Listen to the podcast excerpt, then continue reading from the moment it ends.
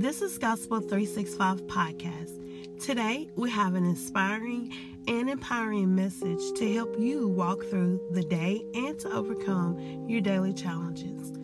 As you're about to listen to today's message, please feel free to invite a friend to listen as well. We don't believe you should keep these messages to yourself, so go ahead and share the link.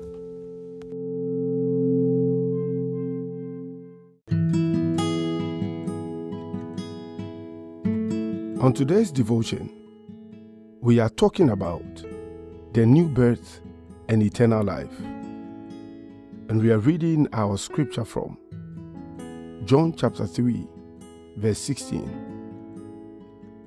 For God so loved the world that he gave his only begotten Son, that whosoever believeth in him should not perish, but have everlasting life.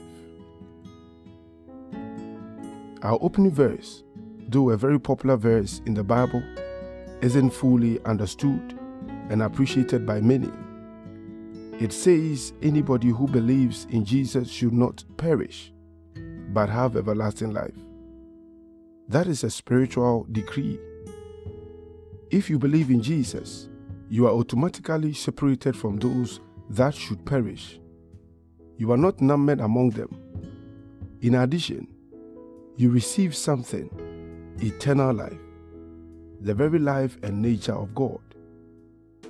2 Corinthians 5:17 says, Therefore, if any man be in Christ, he is a new creature.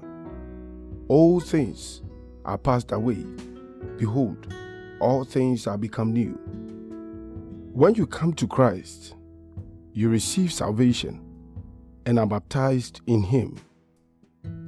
He becomes your abode and in him you are a new creature, a new species of being. All things have passed away, and all things have become new. You are not the same person you used to be. You are a new man, a new being in Christ Jesus. Your human life was supplanted by eternal life, the life and nature of God. Your body now houses a new type of life. This life in you makes you indestructible and supernatural, being the very life of God.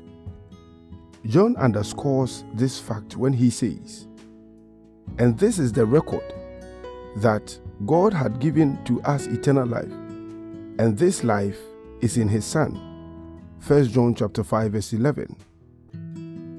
The new birth and eternal life are present hour realities of the gospel. If you are born again, you have eternal life. It is not a promise. You have it in you now. If you don't know about it, you will never put it to work. You will be living the human life even though you have a divine life. Be conscious of the divine life in you and enjoy its riches and benefit. 1 John chapter 5 verse 13 says, these things have I written unto you that believe on the name of the Son of God, that ye may know that ye have eternal life. God bless you.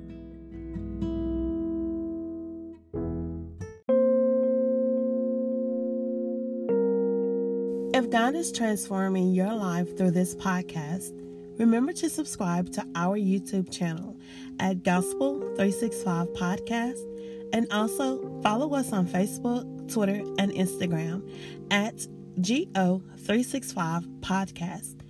Send your prayer requests or testimonies to Gospel365 Podcast at gmail.com. And God bless you.